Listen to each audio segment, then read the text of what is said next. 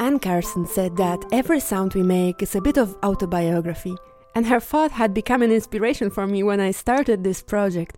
I wanted to overcome the monopoly of the visual in our contemporary lives, even though it's still not quite possible because I still have to communicate with you about my podcast visually through my social media and my posted pictures.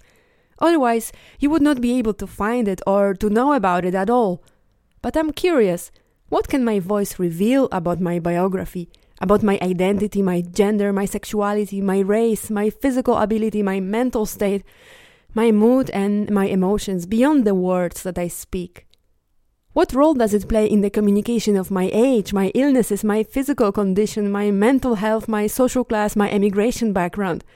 How much can it hide or reveal? How much can I manipulate it? How can I create and project with it?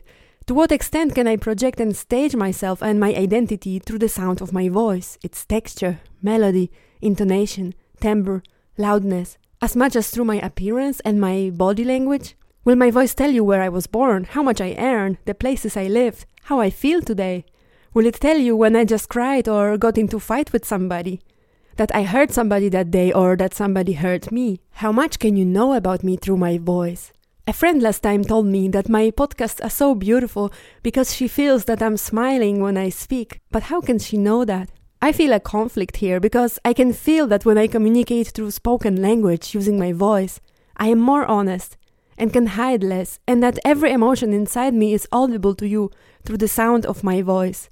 But then again, how will you be able to know that for sure? How will you know if I'm not hiding something?